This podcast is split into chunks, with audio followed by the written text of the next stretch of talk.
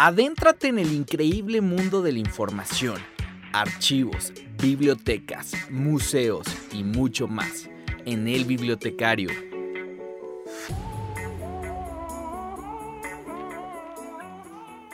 Dentro de la ciencia se utilizan palabras rimbombantes como lo son metodología, metodología científica, epistemología y paradigma. Esta, esta, última es sumamente interesante.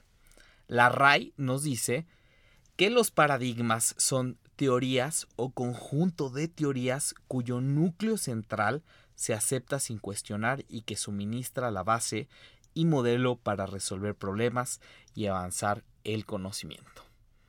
Es con lo que se nutre la ciencia y con lo que la ciencia se van moviendo. Sean todos ustedes bienvenidos al podcast El Bibliotecario.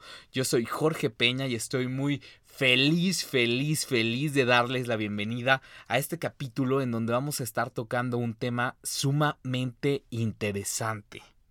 Ciencia abierta. ¿Qué es la ciencia abierta? Vamos a ver qué nos dice la teoría. Eh, Anglada y Abadal nos dicen que la ciencia abierta es un cambio de paradigma la manera de llevar a cabo la investigación. Por tanto, pone sus modificaciones sustanciales en sus procedimientos. Se trata de un modelo promovido por la Comisión Europea sobre el cual se realizó una consulta pública sobre los dos principales motivos para realizar este cambio de paradigma en la ciencia. Somos conscientes de que la ciencia siempre ha estado en el privilegio, siempre ha estado en lo más alto. Pero el día de hoy, la ciencia abierta viene a demostrarnos que podemos hacer ciencia desde cualquier parte y cualquier persona del mundo gracias a todas las ventajas que ofrecen. Pero para hablar de esto y mucho más, nos trajimos a un expertazo.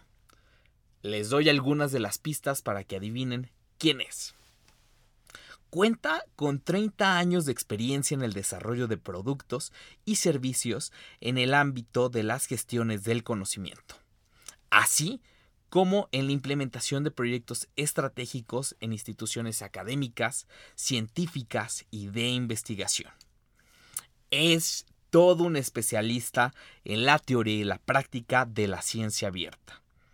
Cuenta en su, en su trayectoria con la implementación de 500 proyectos exitosos sobre el tema en instituciones gubernamentales e instituciones de educación superior en México, Chile, Colombia, Perú, España y Argentina.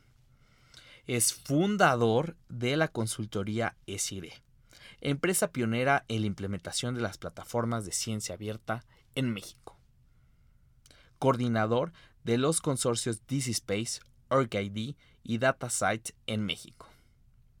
Fundador e instructor de la iniciativa OpenDot, que con el, con el apoyo de la red S Cielo coordinó la capacitación para la adopción de OJS para automatizar procesos de publicación digital para diversas revistas científicas, entre las que se encuentran publicaciones mexicanas que pertenecen al índice del Consejo Nacional de Ciencia y Tecnología. Es un capitalino en Puebla. Es un emprendedor y es un biblioempresario. Bienvenido, Joel Torres, ¿cómo estás? Jorge, muchas gracias por la presentación. Un honor estar con ustedes y encantado además. Eh, correcto, estamos aquí en tierras poblanas, eh, felices de poder saludar a, quienes nos escuchan eh, y, a sus órdenes además. Oye, ¿cómo te fue en el grito, Joel? ¿Qué tal? ¿Qué te echaste de, de la rica gastronomía que hay por allá por Puebla? Obviamente mezcal poblano, que cuando gusten este, eh, son bienvenidos a probarlo. Y, ya saben, eh, chilito en nogada y eh, algunas chalupas cholultecas. Excelente, pues una amplia gastronomía que tenemos por allá por Puebla y la verdad el día de hoy diría Verónica Castro, estamos de manchamanteles largos porque traemos a Joel que nos va a hablar sobre un tema amplio, complejo, pero que nos va a explicar eh, ahora sí que con peras y manzanas qué es la ciencia abierta. Y bueno, Joel, pues vamos a comenzar a platicar sobre este interesante tema para que todos nuestros radioescuches, bueno, nuestros spot escuchas estén en la sintonía. Y pues hay que comenzar con la pregunta del millón. ¿Qué es la ciencia abierta, Joel? Con mucho gusto, mira, yo, yo lo puedo conceptualizar haciendo un símil. Imagínense que la ciencia abierta es como una red. Una red que, que, que yo creo que es eh, eh, una de las pocas cosas viables, una red que nos permite hacer viable el reducir brechas en nuestra sociedad. Es decir, el, el, eliminar un poco o un mucho el concepto clásico de que la ciencia solo es para los científicos y la academia y el realmente hacer una conexión entre la ciencia que se produce y que se tiene disponible y la gente, cómo bajar esa ciencia a dar soluciones reales a los problemas que tiene nuestra sociedad. Eh, el hambre, la alimentación, la, el clima, la, energía, la economía, etcétera, ¿no? Entonces, en esencia, eso es la ciencia abierta. Es una manera que obviamente eh, se construye a través de como de niveles, principios, valores, pero lo que busca es ser una red que permita que la ciencia fluya, porque en realidad la ciencia es de la sociedad y debe beneficiar a la sociedad. Exactamente. Te comento que Thomas Kuhn, en su libro La estructura de las revoluciones científicas, menciona esto sobre los paradigmas de la ciencia al decir que los paradigmas son esas realizaciones científicas universales reconocidas que durante cierto tiempo proporcionan modelos de problemas y soluciones a una comunidad científica. Entonces lo que nos está planteando en este momento la ciencia abierta es que la ciencia ya no es elevada, ¿sabes? La ciencia ya no debe ser necesariamente de un alto costo, sino que está al alcance de todos. Cuéntanos, Joel, ¿cómo se pone la ciencia abierta al alcance de todos? Genial. Eh, la respuesta sería que a través de, de algunos elementos que antes no existían. ¿Cuáles son estos elementos? El primero el, eh, el que se vuelva bidireccional. Es decir, anteriormente la producción de la ciencia, la generación de nueva ciencia, era, eh, vivía en el ámbito de la academia y enormes corporativos privados. Y lo que la sociedad tenía era acceso a consumir determinados productos generados con esta ciencia, pero solamente a consumirlos. El primer cambio es este, el que la gente en la ciencia abierta y a través del uso de la ciencia abierta, las personas, cualquier persona, no solo puede consumir toda la producción científica sin restricciones, sino que además puede participar en la generación de ciencia a través de conceptos como ciencia ciudadana, emprendimiento científico, emprendimiento social y otros. Muy bien, entonces estamos viendo la ciencia al alcance de todos. Dentro de la ciencia abierta hay varios conceptos que desde la parte de bibliotecología, ciencias de la información, comunicación y conocimiento se pueden tocar, que es el acceso abierto, los datos abiertos, el Open Peer Review, los software libres, los ebook libres y los recursos educativos abiertos. Cuéntanos, lo más importante, dentro, ¿qué es el acceso abierto? Con mucho gusto. Estos, estos elementos que bien comentas son como un solo piso de todo. imagínate que fuera un edificio, la ciencia abierta es un edificio de muchos pisos. Y esto, estos elementos que comentas son como las, las pequeñas oficinas de uno solo de estos pisos, que es la comunicación científica entre pares, el acceso a la información abierto, la revisión abierta por pares, los, los datos de la investigación abiertos, etcétera, los recursos educativos abiertos, viven en su mayoría dentro de la academia y dentro de ellos uno de los primeros y de los pioneros junto con el software libre fue el acceso abierto. Fue un cambio de paradigma global, muy difícil de conseguir, eh, que es que en algún momento los financiadores de la investigación, sobre todo de fondos públicos, dijeron, ok, si yo pago la producción científica con, y la investigación científica con fondos públicos, ¿por qué tengo que volver a pagar por acceder a los resultados de esa investigación? Sí. Entonces, ese es lo que el acceso abierto impone. Es decir, si algo se, se generó con fondos públicos, desde que ese algo nace y se publica, debe ser accesible para todas las personas que pagaron, o sea, para toda la sociedad. Eso es el acceso abierto en, en, en esencia, pero solo es un primer nivel. A ver, cuéntanos cuáles son los demás pisos de la ciencia abierta. Bueno, en, dentro de ese primer nivel eh, viene que también debe ser abierto todo el proceso científico, los datos que se usaron, las metodologías, el, el, proceso de evaluación por pares que no debe ser a doble ciego, debe ser abierto, la publicación en abierto y que todo eso sea accesible para la sociedad. Ok, eso sería un primer piso. Pero de ahí tenemos que pensar que requerimos otros pisos, otros niveles, para lograr que no solo se haga accesible la publicación, sino que tenga un impacto social directo. ¿Cómo logramos eso? Pues a través de, por ejemplo, generar iniciativas de ciencia ciudadana, ese es otro piso de la ciencia abierta, donde la gente pueda participar aportando ideas, aportando fondos, participando con, imagínense, por ejemplo, que un científico está haciendo una investigación sobre la lluvia y hace una invitación a que la sociedad tome fotografías del granizo en su localidad suban esas fotos y se genere en poco tiempo una base de datos con millones de registros, de los cuales habrá un porcentaje que van a aportar a una investigación. Y luego eso quede en abierto para la gente, porque el investigador utilizó esas fotos y esas mediciones para su propio trabajo, pero al quedar abierto a lo mejor a alguien más, imagínense un emprendedor que quiere establecer o proponer una solución al, al desagüe en una determinada ciudad, pueda utilizar esa base de datos. Ok, ok.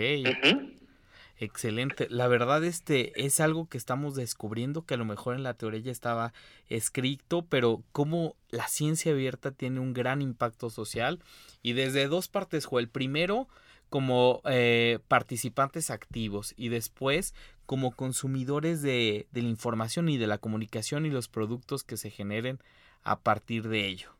¿Qué otro piso tiene el acceso abierto? Eh, hay otros elementos que, que, se tienen que trabajar y que la verdad aunque el con, a, nivel conceptual la ciencia abierta es maravillosa, o sea, eh, eh, a veces también corremos el riesgo de que suene como la paz mundial, ¿no? O sea, todo el mundo desea ese, ese, esa maravilla de pensar en la paz, ¿no? Este, pero después dices, bueno, pero esto cómo realmente va a suceder. No, pues es que hay, hay eh, entramos un poco en un, en un debate y en unos discursos respecto a eh, bueno, queremos todo en abierto, queremos la información, queremos ser participantes activos, pero también tú que estás en el mundo empresarial, sabes que los empresarios de la información también deben de tener una ganancia, porque sí, a lo mejor ellos nos están cobrando el artículo y tú puedes decir, bueno, se generó con fondos públicos y todo, pero eh, ellos pusieron como, ¿cómo te explico? Las plataformas para que podamos recuperar esta información. Entonces al final del día también dentro de la ciencia hay ciertos costos, ¿sabes? Claro, y eso es real. Eh, eh, en general, en todo lo que se haga, pues hay costos, ¿no? Claro. Tal vez ahí el reto en realidad consiste en cómo podemos, como sociedad, articular nuevos modelos de negocio. Es decir, eh, ya el software libre nos mostró que eso es factible, ¿no? por ejemplo, en el mundo del software, existe la manera de comprar software con licencias, comprar licencias de software, o financiar el software a través de otros métodos. Pasa lo mismo en el ámbito editorial. Eh, el, el, modelo tradicional y el modelo actual de cobrar, por ejemplo, suscripciones o cobrar cargos por publicación, conocido como APC, es un modelo que fue creado hace 100 años para sostener la edición de revistas impresas. Obviamente era carísimo. Imagínate imprimir X número de revistas con lo que pesan las revistas, mandarlas a todas las bibliotecas del mundo. Entonces se requería un modelo de costos que respondiera a esa necesidad el mundo cambió y, los corporativos no tuvieron la velocidad este, para cambiar sus modelos de negocio a encontrar otras formas de financiar que no tuvieran que ver con la suscripción. Ese es el gran reto. No quiere decir que sea malo cobrar. Cualquiera, y de hecho la ciencia abierta fomenta que existan empresas y que haya producción económica alrededor de la producción científica. ¿Por qué? Porque pues, esa es nuestra sociedad, o sea, no, no podemos eh, eh, pensar que no requerimos recursos, todos, ¿no? claro, no, es la parte de, encontrar el equilibrio, ¿sabes? O sea, de encontrar el equilibrio, porque también, bueno, que todos los que estamos en el mundo de la información vemos que a veces nos manejamos de extremos, o sea, por una parte está estas personas que buscamos el acceso abierto, el ejemplo de la paz mundial es buenísimo, todos lo queremos, pero implica su trabajo. Y por otra parte eh, está la parte, como te lo digo, entrecomillado, un poco el abuso de pues del manejo de la información, ¿sabes? O sea, los embargos, etcétera, que hacen que el investigador eh, complique sus procesos de la divulgación de sus investigaciones, ¿sabes? Exacto. Entonces, eh, y ese es el otro tema. O sea, un tema es el financiero. Pero otra ventaja de que la información esté disponible completa, o sea, no solo un artículo, sino sus datos este, eh, y, el proceso, la metodología que se usó, es que primero la hace más confiable, hace que la ciencia sea más confiable, porque entonces cualquier persona puede reproducir y comprobar que lo que dice el autor que logró, realmente sí lo logró, ¿no? Pero además de eso, permite que otras personas puedan divulgar o hacer una comunicación pública de los, de los resultados. Eh, eh, eh, si, si, hay ciertas restricciones, que como existen tradicionalmente, que la licencia solo te permite leer y citar, sí. este, no es tan fácil cuando tú eres un divulgador científico dar a conocer esos resultados. En cambio, cuando, cuando todo es abierto, tú puedes, como divulgador científico, tomar partes del contenido, convertirlo a una infografía, convertirlo a un video, publicarlo, difundir, dar a conocer ese mismos resultados, pero en un lenguaje que te entienda un joven de secundaria, o un joven de prepa, o uno de licenciatura, o una persona mayor, o un empresario. Entonces, la apertura se empieza a extender a otros canales que ya no tienen tanto que ver con el ámbito meramente o directamente económico, sino con generar un impacto social. Y eso este, eh, en los modelos anteriores era mucho, muy caro y mucho, muy complicado.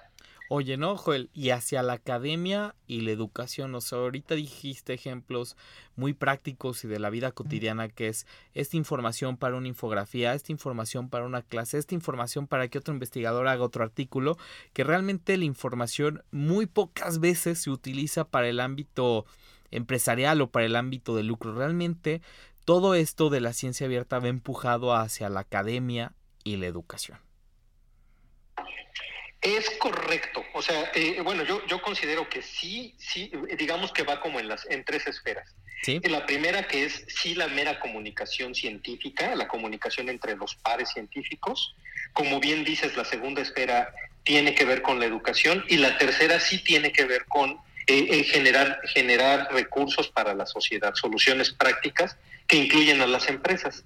Pero es correcto lo que comentas de que tiene un fuerte enfoque también el, el ámbito académico. De ahí que en estos últimos años ha surgido este enfoque tan fuerte de construir recursos educativos abiertos. ¿Qué significa eso? Que sean recursos que yo pueda, como profesor, publicar, que mis alumnos puedan ser coautores, o sea, que mi alumno no sea alguien que solo llega y lee un contenido, sino que mi alumno sea alguien que es coautor de mi, de mi trabajo y que él participa construyendo este trabajo y que, se, que, lo puedo difundir en internet y que a lo mejor otro profesor que está en, no sé, en Bogotá, descargue el contenido y lo localice. Es decir, que le haga, que, que le haga las adecuaciones que él quiera, sin que eso sea un problema legal ni financiero, para que sus alumnos le encuentren sentido en su localidad. Entonces, obviamente eso tiene que estar conectado con fuentes creíbles, sólidas, bien trabajadas, que van a ser los propios artículos, por ejemplo, ¿no? Claro, y, se, y continuamos con estas partes que mencionas que la ciencia abierta va muy apegada a factores sociales, va muy apegada a apoyar eh, pues a la sociedad, ¿sabes? Eh, les platico un poco que Joel, además de estar en los ámbitos teóricos y académicos, ha visto la ciencia abierta desde el mundo empresarial, creando su propia empresa que es Esire. Cuéntanos súper rápido qué es Esire. Con mucho gusto. Eh, en esencia, ESIRE es, es, una consultora en ciencia abierta. No solamente en ciencia abierta, tenemos varios, varias líneas de trabajo que tienen que ver con la educación abierta y, con otros, otros temas, pero lo que nosotros nos, nuestro ánimo es precisamente apoyar desde el mundo privado a, a reducir estas brechas.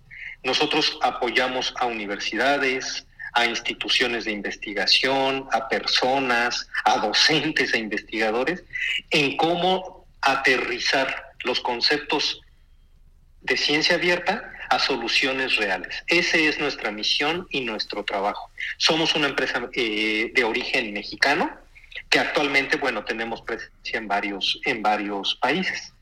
Excelente. Eh, revisando la página de CIDE y alguna publicidad en redes sociales, nos podemos dar cuenta de, de, lo que menciona Joel. O sea, menciona esta parte de sí ya está la ciencia abierta, pero hay que saber cómo utilizarla. Entonces CIDE hace este tipo de apoyos. Voy a poner un ejemplo súper práctico, que es el software libre para la administración de bibliotecas, que es COA. Entonces, el COA ya está libre, pero ¿y ahora cómo lo implementamos? Entonces, ESIRE ayuda en este tipo de acciones.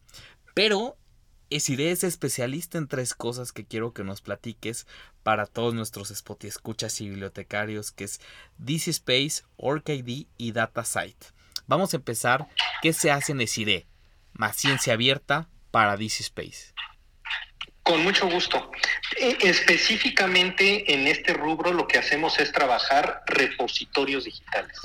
Ya sean repositorios de documentos como tesis, artículos, preprints, eh, recursos eh, educativos, pero estos repositorios nosotros los montamos utilizando este tipo de herramientas como DisSpace, eh, siguiendo buenas prácticas y normatividad internacional asegurando que lo que la institución publica tenga visibilidad y posicionamiento en el ecosistema global que se está construyendo de ciencia abierta. Eso es lo que hacemos en ese ámbito. Ok. ¿Y qué es lo que se hace ahora con OrcID?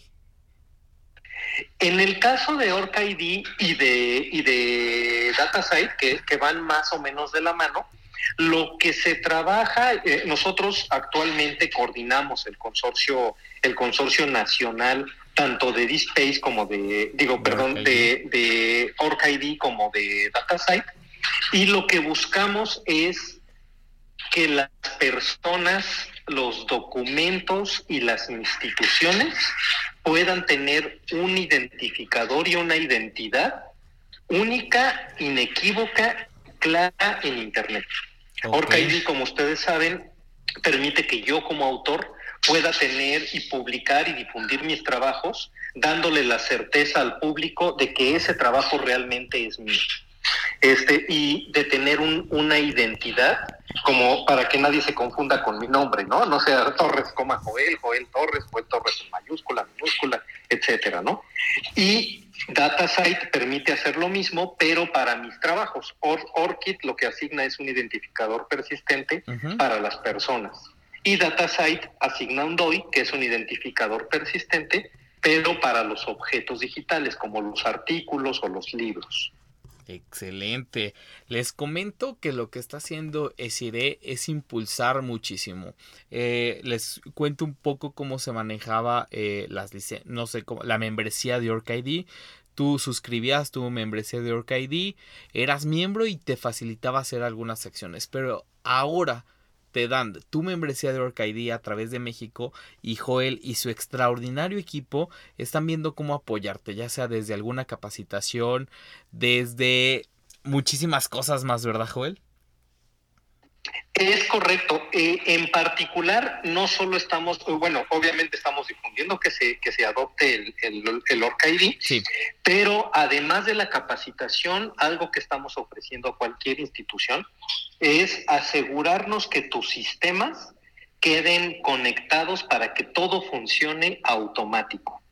Es decir, si tú estás en una biblioteca de una universidad, tu principal temor es tener que poner a trabajar a los investigadores a que llenen a mano sus perfiles, por ejemplo, ¿no? Entonces tú dices, bueno, o sea, pero ¿cómo que qué les voy a decir si de por sí están súper ocupados, ¿no? Cualquier investigador.